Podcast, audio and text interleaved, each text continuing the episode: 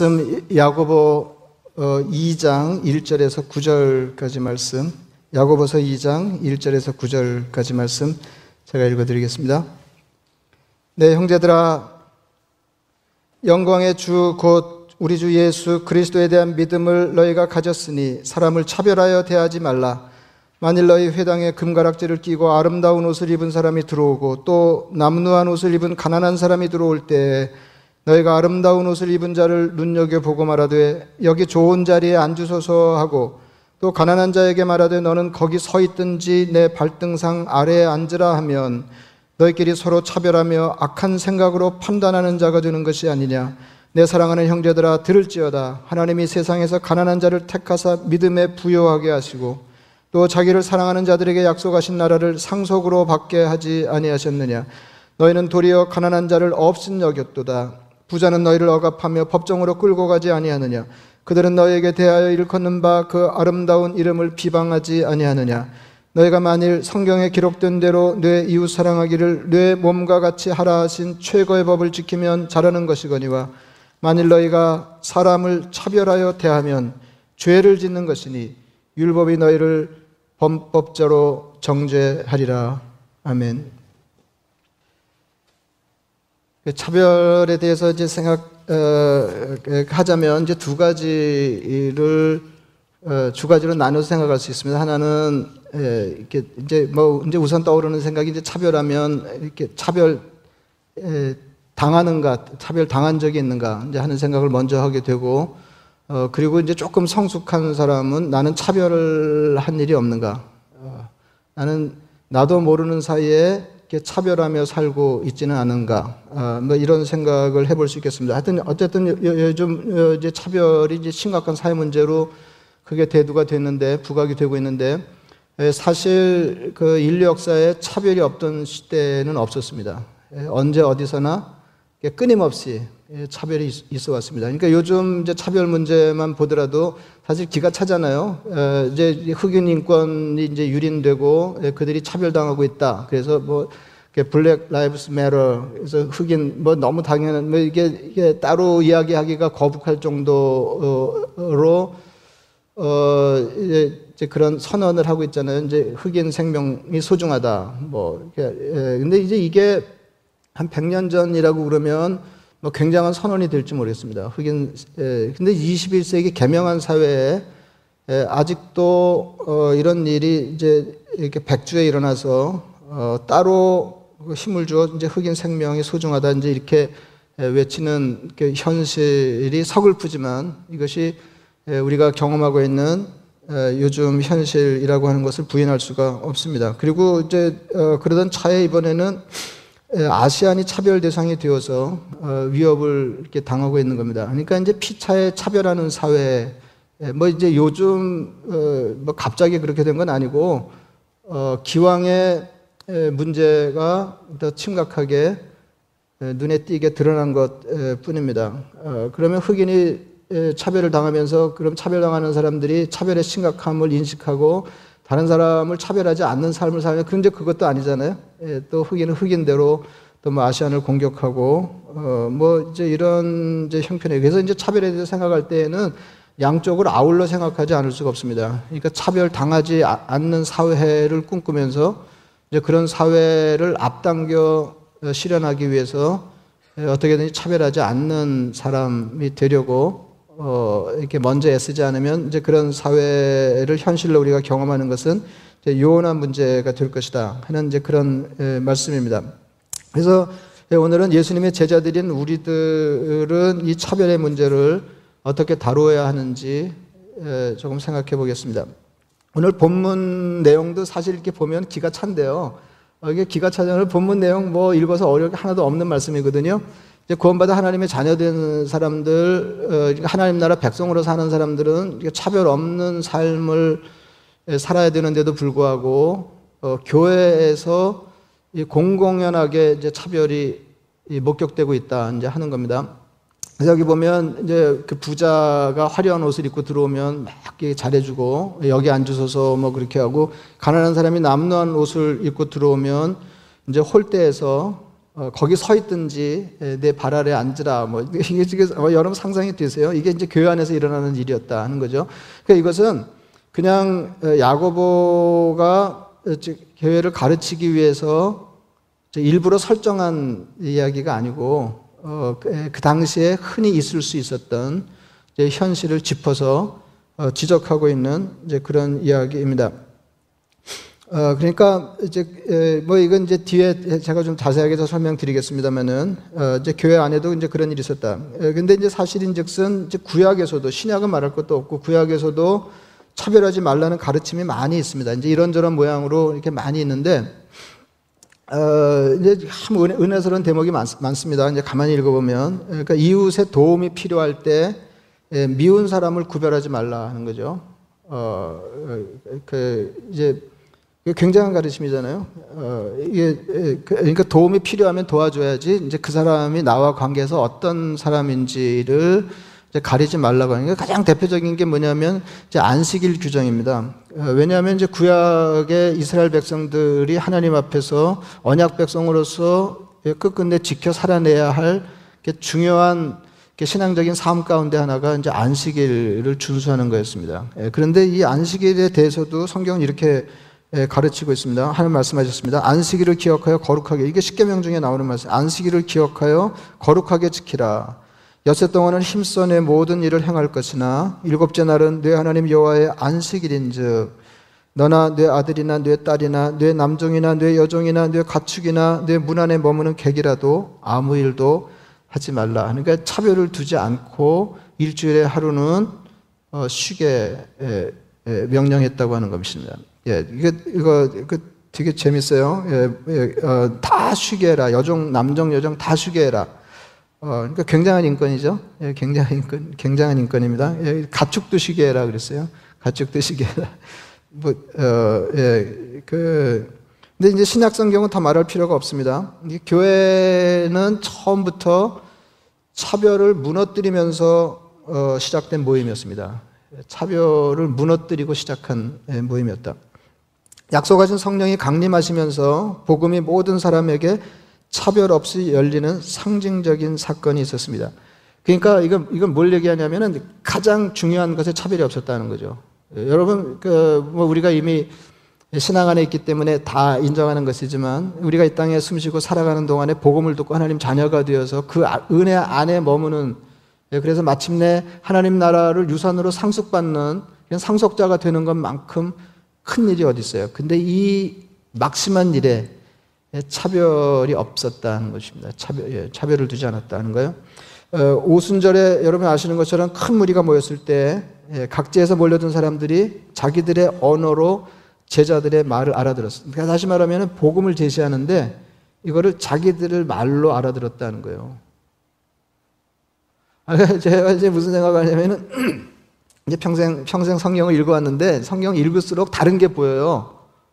근데 이번에는 이, 이, 이, 이, 그, 이 대목을 읽으면서 뭐가 보였냐면은 뭐가 보였냐면은 이거는 이제 저 어, 이제 복음을 못 알아듣는 사람이 없게 했다는 거 아니에요? 거기 모여서 복음을 제시해서 복음을 못 알아듣는 사람이 없게 했는데 자기 나라 말로 알아들었다는 겁니다. 거기 모여 있는 사람들이. 근데 이거는 그 그냥 이게 소통의 문제가 아니에요. 그냥 알아듣기만 하면 되는 게 아니고, 이제 알아듣게 할 때 이제 두 가지가 있을 거 아니에요. 하나님이 기적적으로 성령의 역사를 통해서 복음을 제시할 때, 복음을 전하는 사람의 말을, 복음을 듣는 사람이 알아듣게 할 때, 알아듣게 할 때, 에, 이 사람이 하는 말을 이해할 수 있게, 그죠? 어, 그러니까 외국어를 아는 거죠. 이제 그렇게 하나님이 역사하실 수 있고, 또 하나는 그 사람이 알아듣는 말을 함으로 알아듣게 할 수 있잖아요. 근데 이게 훨씬 더 적극적인 거죠. 예? 그러니까 복음을 제시할 때 그 사람이 알아들을 수 있는 말로 했어요. 그러니까 제자들은 외국어를 말할 수 있는 사람들이 아니었는데도 불구하고 성령이 역사하심으로 외국어 방언을 한 거거든요. 그러니까 굉장한 거죠. 굉장히. 그러니까 이거는 그냥 소통의 문제가 아니고, 그러니까 소통 중에서도 적극적인 소통이고 차별 없는 소통이죠. 차별 없는 소통. 어, 그리고 어, 뭐, 복음이 모든 사람에게 차별 없이 열렸다는 걸 뜻합니다. 제가 조금 전에 말씀드린 것처럼 이건 그냥 소통이 아니고, 소통의 기적이 아니고 복음이 모든 사람에게 차별 없이 열렸다는 거예요. 차별 없이. 그러니까 에, 복음은 뭐를 전제로 하면 차별 없음을 전제로 합니다. 그러니까 복음의 정신이라고 하는 거는 차별 없음이에요. 무차별입니다. 그렇게 복음을 듣고 그리스도인이 된 사람들에 대해서 바울은 이렇게 썼습니다. 이게 이천 년 전에 이렇게 얘기한 거예요. 이천 년 전에 너희가 다 믿음으로 말미암아 그리스도 예수 안에서 하나님의 아들이 되었으니 누구든지, 그러니까 다 되었고, 누구든지 그리스도와 합하기 위하여 세례를 받은 자는 그리스도로 옷 입었느니라. 너희는 유대인이나 헬라인이나 종이나 자유인이나 남자나 여자나 다 그리스도 예수 안에서 하나이니라. 이게 이천 년 전의 선언이에요. 이천 년 전에. 그러니까 세례를 받아 하나님의 자녀가 되면서 견고한 차별이 다 무너졌다는 거예요.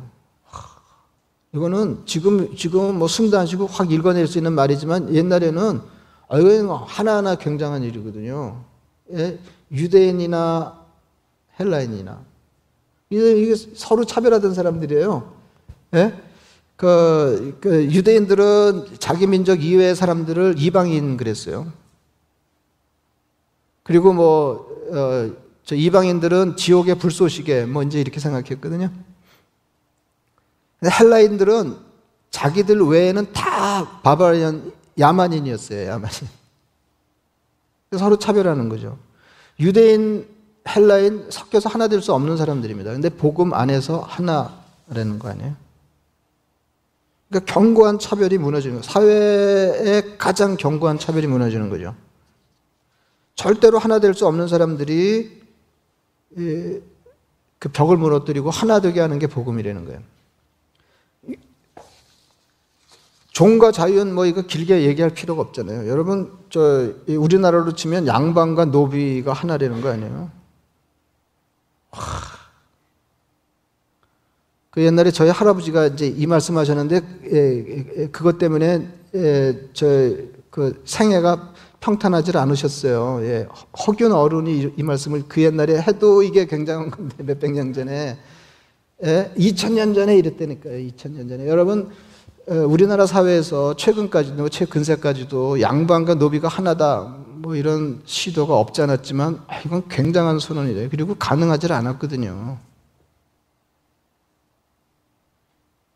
그리고 그렇게 주장하는 사람들 사이에서도 이런 것을 현실적으로 보여주는 구체적인 현실이 없었거든요. 여러분, 노예가 자유인에게 차별받는 것이 당연한 사회에서 노예와 시민이 하나다 선언하는 것이 복음입니다. 여러분, 이천 년 전에 기독교는 벌써 남자와 여자가 차별 없이 하나라고 선언했습니다. 요즘도 뭐 유리천장 얘기하고 그러잖아요. 예, 요즘 같은 이렇게 문명사회에서도. 어, 근데 이천 년 전에는요, 이렇게 말할 것도 없었어요. 예. 지금 여기 계신 자매님들은 진짜 좋은 시대에 태어나신 거예요. 뭐 아실래나 잘 모르겠는데, 뭐 충분히 좋은 시대는 아닌지 몰라도 상당히 좋은 시대에 태어나신 겁니다. 그러니까, 당시에 교회는 어떤 단체였냐면, 차별을 전제로 해서 안정된 사회의 기반을 흔드는 모임이었어요. 혁명적인 단체였습니다. 사도행전에 보면 한 번 더 차별을 무너뜨리는 사건이 있었습니다. 그러니까 신앙적인 경계를 넘는 일이었습니다. 그런데 이게 신앙적인 경계를 넘는, 그러니까 넘어서 차별을 무너뜨리는 거, 이거는 그 어떤 것보다도 힘들거든요. 베드로가 기도하는 중에 환상을 보았습니다. 하늘이 열리며 큰 보자기 같은 것이 내려오는데 그 안에는 땅에 있는 각종 네 발 가진 짐승과 기는 것과 공중에 나는 것들이 있었습니다. 베드로 일행이 시장에서 음식을 준비하던 참이었습니다. 이게 환상 중에 이제 그 어 환상이 보이면서 음성이 들리는데 베드로야 일어나 잡아먹으라. 베드로 말하라. 주여 그럴 수 없나이다. 여러분, 어, 이, 이 당시에 이렇게 신실한 신앙인들은 아무리 배가 고파도 먹을 수 있는 것과 먹을 수 없는 것이 있었습니다. 지금 베드로 시장이었어요. 잡아먹으라. 아, 못 먹습니다. 저 안 먹었습니다. 이런 거 안 먹어봤습니다. 주여 그럴 수 없나이다. 속되고 깨끗지 아니한 것을 내가 결코 먹지 아니하였나이다. 이런 소리가 들렸습니다. 하나님께서 깨끗하게 하신 것을 내가 속되다 하지 말라. 베드로는 이방인 백부장 고넬료의 방문 요청을 받고 그에 응하면서 이렇게 말했습니다. 그러니까 베드로 대단한 사람이라니까요. 예, 이제까지 신앙적으로 견고한 터부, 금기사항, 차별을 하나님 말씀 한마디로 무너뜨리고 초대응했어요. 그래서 이렇게 말했습니다. 유대인으로서 이방인과 교제하며 가까이 하는 것이 위법인 줄은 너희도 알거니와 하나님께서 내게 지시하사 아무도 속되다 하거나 깨끗하지 않다 하지 말라 하시기로 부름을 사양하지 아니하고 왔노라. 그러니까 신앙적으로 견고한 차별이 무너졌습니다. 여러분, 여러분이 꿈꾸는 이상적인 사회는 어떤 곳입니까?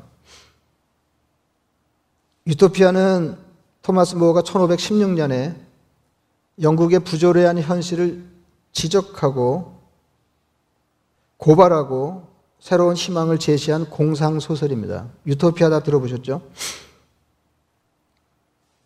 제 우리나라 교육이 들어는 봤는데 읽어본 일이 없는 게 이제 문제이긴 한데, 예. 유토피아도 그가 만든 말인데 없다는 말과 땅이라는 말을 붙여서 만든 말입니다. 그러니까 아무 데에도 없는 나라, 현실에서는 부재하는 장소라는 말입니다. 그러니까 말하자면 이상향인데 토마스 모어가 그리는 이상향은 아주 간단했어요. 누구나 여섯 시간, 하루에 여섯 시간 일하면서 사는 평등 사회였습니다. 여러분, 이렇게 살아보니까 그 가난한 거 힘들잖아요. 가난한 거 힘든데, 예, 그러니까 절대 가난만큼 뭐 못지않게 힘든 게 있는데, 그것은 차별입니다.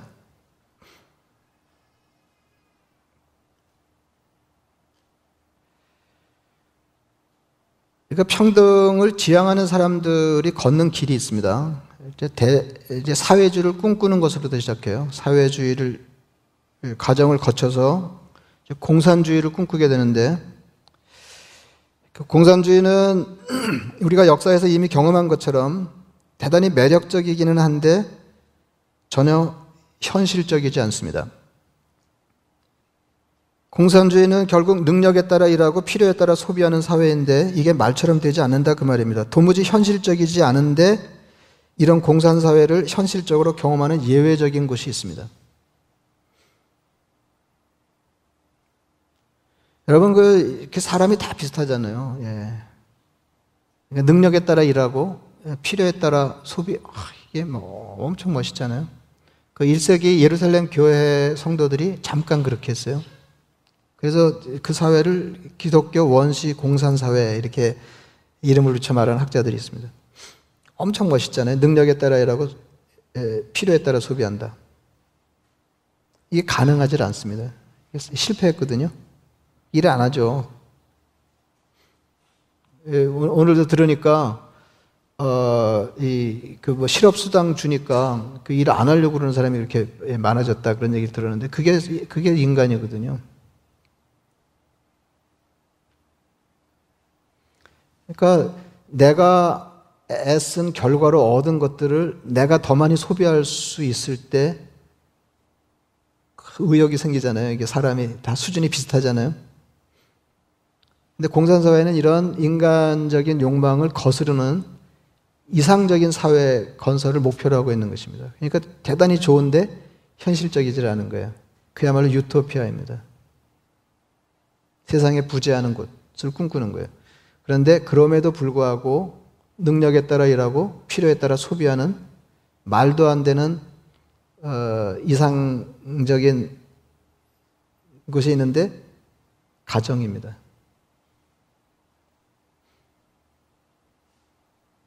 그래서 가정에서 능력을 걸어놓으면, 아니, 그러니까 무엇을 소비하고자 할 때 능력을 걸어놓으면 이제 망조가 드는 거예요. 그죠?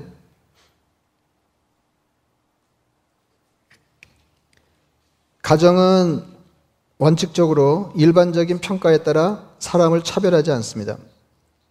가정은 차별이 난무하는 사회에서 섬처럼 그나마 사람을 차별하지 않는 것으로 구별되었습니다. 그런데 하나님의 가르침은 이렇습니다. 하나님의 자녀들이 모이면 교회는, 그러니까 우리는 그 더블 스테이터스 갖고 있잖아요. 누구의 자녀, 형제관계이면서 또 그리스도 안에서 그리스도의 피를 나눈 형제와 자매로 사는 겁니다. 그러니까 또 다른 가정이에요. 그래서 하나님은 이 땅에 두 개의 가정을 만드셨습니다. 하나는 교회고 하나는 우리가 알고 있는 가정이에요. 이 하나님의 자녀들의 모임인 교회도 가정처럼 세상에 대하여 유토피아여야 한다는 거죠. 그러니까 세상 사람들이 볼 때에는 세상에 부재하는 곳, 가능하지 않은 곳인데 교회는 어느 정도 그것을 실현해야 하는 곳이다 하는 것입니다. 능력대로 일하고 필요에 따라 소비하는 것이 세상에서는 한낱 꿈에 지나지 않지만 가정에서는 가능한 것처럼 세상에서 도무지 어울리기 어려운 사람들이 교회에서 형제와 자매로 서로를 배려하면서 차별되지 않아야 한다는 말입니다. 여러분, 다시 이제 그 본문 얘기를 조금 다시 하자면, 당시 교회는 주인과 노예가 같은 교회에서 함께 예배를 드려서 굉장하죠.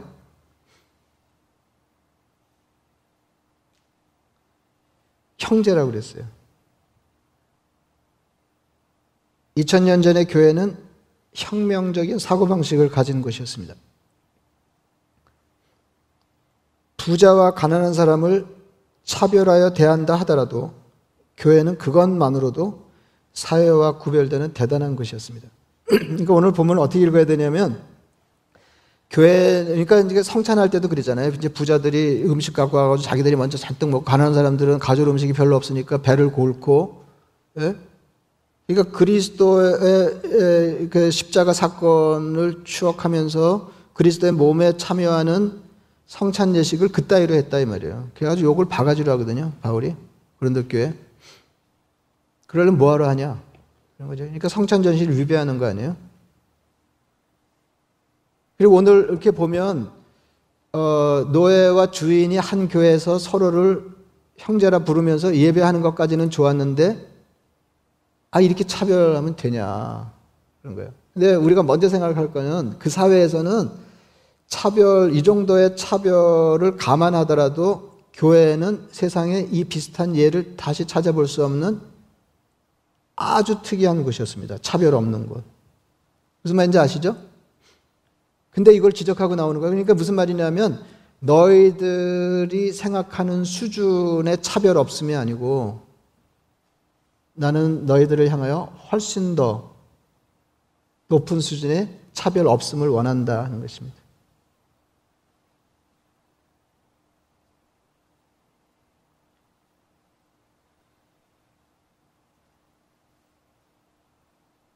예수 믿는 사람은 모든 면에서 다른 사람을 차별해서는 안 된다. 이건 너무 어렵습니다, 여러분. 뭐 너나 할 것 없이 많은 사람들이 차별 없는 세상을 꿈꾸고 있습니다. 그런 세상을 바라고 있어요. 어떻게 해야 할까요? 세상을 바꾸려 하기 전에 교회를 바꿔야 합니다. 세상은 본래 차별하는 곳이지만 교회는 본래 차별하면 안 되는 것이기 때문입니다. 여러분, 일 세기 교회는 차별을 없애기 위해서 노예 제도의 철폐를 부르짖지 않았습니다. 이상한 일이잖아요. 여러분, 그 사회를 근본적으로 어, 우리가 바라는 견고한 사회로 바꾸려고 그러면 결국은 제도가 바뀌어야 돼요. 그건 맞아요. 그러나 시작을 제도를 바꾸는 것으로부터 시작하면 그건 절대로 그 일이 일어나지 않는다는 거죠. 그러면 먼저 어떻게 해야 됩니까? 교회가 사회 변혁의 모판이 되어야 된다는 거죠. 일 세기 예루살렘 교회는 차별이 엄존하는 사회에서 교회가 차별하지 않으려고 했어요. 더 높은 수준으로.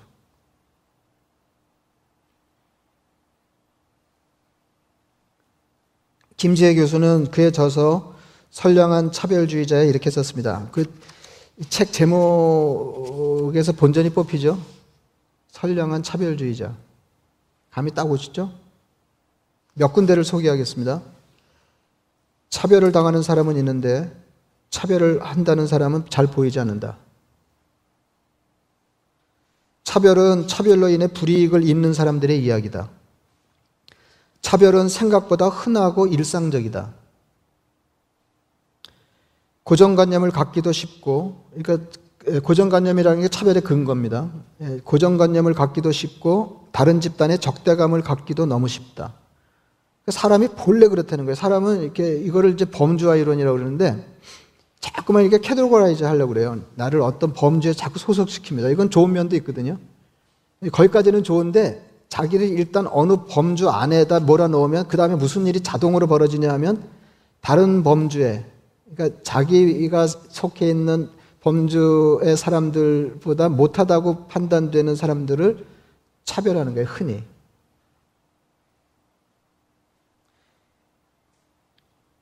그래서 그분이 이렇게 썼어요.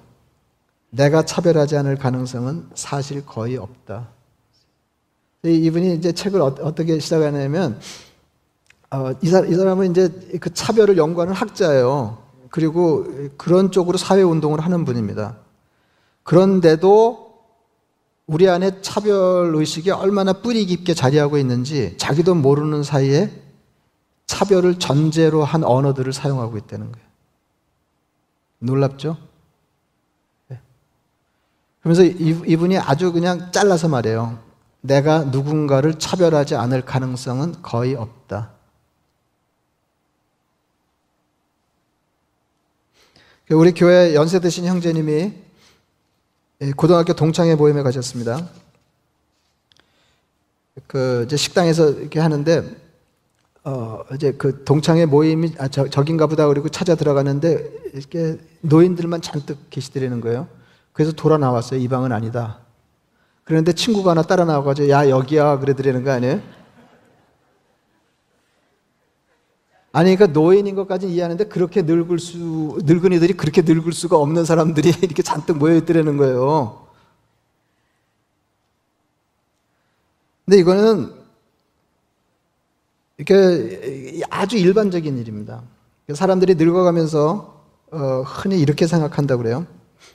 예, 그러니까, 그, 그러니까 다른 사람이 늙는 거하고 내가 늙는 것 사이에 이렇게 지체가 있어요. 이렇게, 예?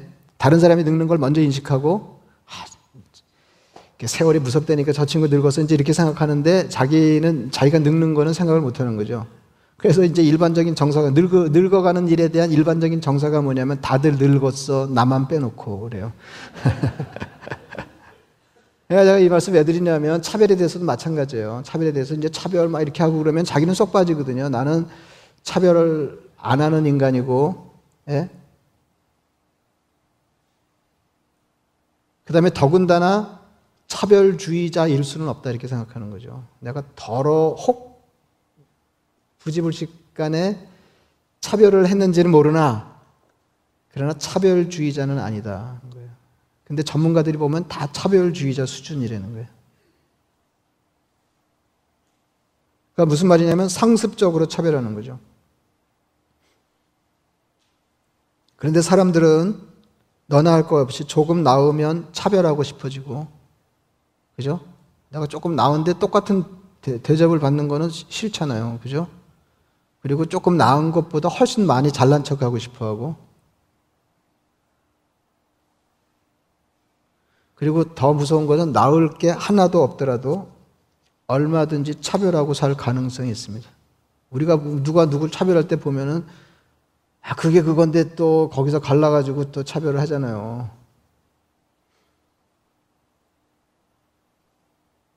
사람들은 자기도 모르는 사이에 사, 선량한 차별주의자가 됩니다. 그래서 아까 말씀드린 대로 내가 차, 누군가를 차별하지 않을 가능성은 전무하다. 천구백육십 년 오월 유대인 학살에 핵심적으로 관여했던 아이만이 아르헨티나에서 이스라엘 비밀경찰 모사드에게 체포됐습니다. 그리고 예루살렘에 옮겨져서 그곳에서 재판을 받았습니다. 전체주의의 기원에 대해서 연구하던 유명한 철학자가 있는데 한나 아렌트라고 대단히 유명한 유대인입니다. 이 사람이 자기 일이기도 하니까 자기도 그 희생자였거든요. 그러니까 아이만 재판 과정을 이렇게 처음부터 마지막까지 꼼꼼하게 지켜본 뒤에 예루살렘의 아이히만이라고 하는 책을 냈습니다. 그리고 그 책을 책으로 내기 전에 먼저 그 천구백육십삼 년에 뉴요커라고 하는 뉴요커라고 하는 잡지 굉장히 오래됐더라고요. 뉴요커라고 하는 잡지에 그 글을 실었을 때 세계 각지의 유대인들에게 심한 거부 반응을 일으켰습니다. 자기들이 원하는 논문이 아니었거든요. 그 많은 유대인들은 그 아이만을 어떻게 생각했냐면 인간의 탈을 쓴 악마일 거라고 생각했어요. 그래서 영혼 자체가 악의로 가득 찬 괴물과도 같은 인간일 것이다. 이렇게 추측했습니다. 그러니까 몇 마디 얘기해보고 조사해보면 그의 악마성이 쉽게 드러날 거라고 생각했어요. 그런데 아이만을 지켜본 아렌트의 말은 전혀 달랐습니다. 아이만이 우리가 살아가면서 만날 수 있는 평범한 이웃집 아저씨와 조금도 다를 게 없다고 말했어요. 그래가지고 유대인들이 분노했습니다. 그래서 그 책의 부제가 뭐냐면 악의 평범성이에요.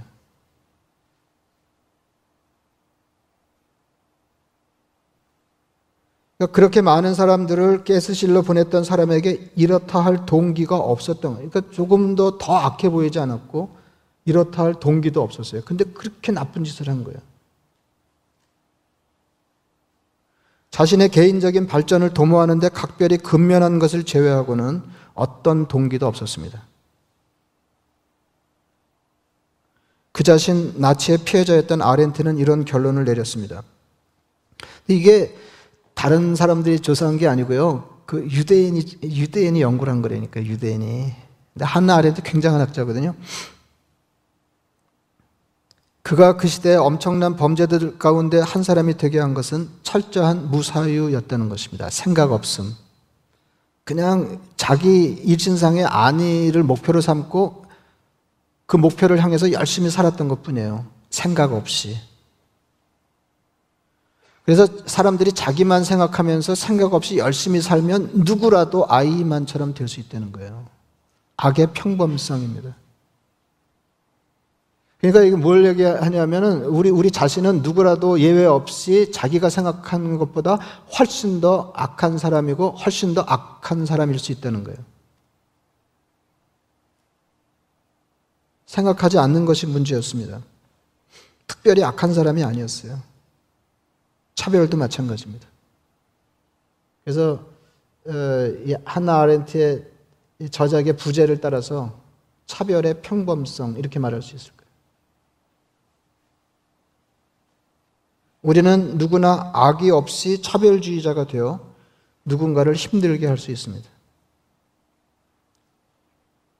초대교회 성도들은 자유인이 노예를 차별하지 말라고 배웠습니다. 그렇게, 그렇다고 하면 이 세상에는 차별의 근거가 될 만한 것이 하나도 없는 셈입니다. 예? 자유인이 노예를 차별하지 않는다고 그러면 더, 그보다 더 차별할 게 세상에는 안 남아있는 거예요. 여러분, 우리는 의식적으로 어떻게든지 차별하지 않는 사람이 되기를 힘쓰면서 차별 없는 세상을 꿈꿔야 하겠습니다. 그러니까 우리가 차별을 의식하고 차별하지 않는 사람이 되려고 애를 쓰지 않는 한 차별 없는 세상을 꿈꾸는 것은 헛된 꿈이 될 것입니다. 여러분, 제가 오늘 그 말씀 첫 자리에 그 언급한 것처럼 복음 정신의 핵심은 차별 없음입니다. 그리고 한번 다시 말씀드리면 차별 없이 은혜 베푸는 거예요. 그 끝이 뭐냐면 원수를 사랑하는 겁니다. 그러니까 무차별로 사랑하는 거죠. 그 반대편은 뭐예요? 하나님의 가르침의 반대편은 뭐예요? 묻지마 살인, 묻지마 폭행입니다. 그냥 아무나 폭행하는 거죠. 무차별로 폭행하는 거죠. 차별 없이 악을 행하는 것입니다. 여러분, 차별을 의식하며 살아야 되는데 이게 어, 제가 생각해 보니까 진짜 어렵더라고요. 그리고 저도 저도 뭐 예외 없이 차별하는 인간이고 차별주의자 이렇게 에, 꼬리표를 달아서 크게 억울할 게 없는 사람이더라고요. 근데 이제 뭐가 어렵냐면 이 말씀만 드리고 마치겠습니다. 시간이 많이 됐네요. 뭐가 어렵냐면 능력주의에서 벗어나는 게 어려워요. 그러니까 차별하지 않으려고 그럴 때 제일 큰 난관이 뭐냐면 그 사람이 차별받을 만하다고 생각하는 거예요. 다시 말하면 그가 행한 것을 감안하면 그는 차별받아 마땅하다 이렇게 생각해요. 다시 말하면 능력주의입니다. 그게 이게 크게 보면. 그래서 그럼에도 불구하고 복음을 받아들인 우리로 복음 정신을 발휘하여 하나님이 기대하시는 수준으로 차별하지 않으려고 애를 쓰면서 사는 거, 이게 하나님이 바라시는 거예요. 그래서 우리가 믿기는, 우리가 이렇게 의식하고 애쓰는 것만큼 꼭 그만큼 세상이 좋아질 것입니다. 그러니까 제도적으로 문제가 있다, 이것도 이것도 바로 잡아야 돼요. 그러나 그건 우리가 하루아침에 할 수 있는 일이 아닙니다.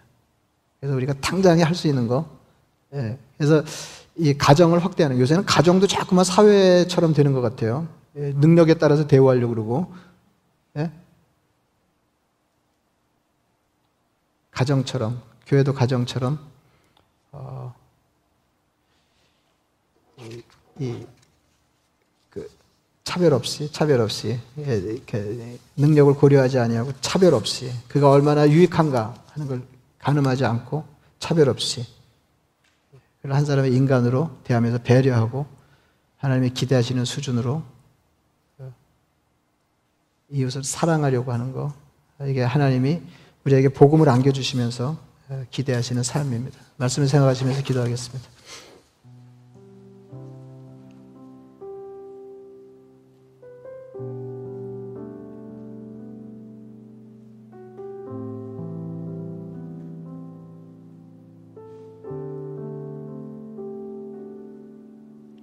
자비하신 아버지 하나님, 우리가 복음으로 구원받아 하나님의 자녀된 이후 하나님이 복음 정신으로 어떻게든지 삶을 살아가고 하나님이 기대하시는 수준만큼 차별 없이 세상의 복음의 정신을 구현하라 말씀하시지만, 저희들이 알게 모르게 의도했던, 의도하지 않았던 차별주의자로 살았던 것을 고백합니다. 주님, 저희를 용서하시고 긍휼히 여겨 주시옵소서. 그래서 가정이 그나마 이 세상에서 있을 수 없는 능력에 따라 일하고 필요에 따라 소비하는 차별 없는 곳인 것처럼 교회도 하나님이 기대하시는 수준만큼 서로를 차별 없이 대하는, 세상에 다시 찾아볼 수 없는 유토피아 같은 곳 되게 하여 주옵소서. 예수님의 이름으로 기도드리옵나이다. 아멘.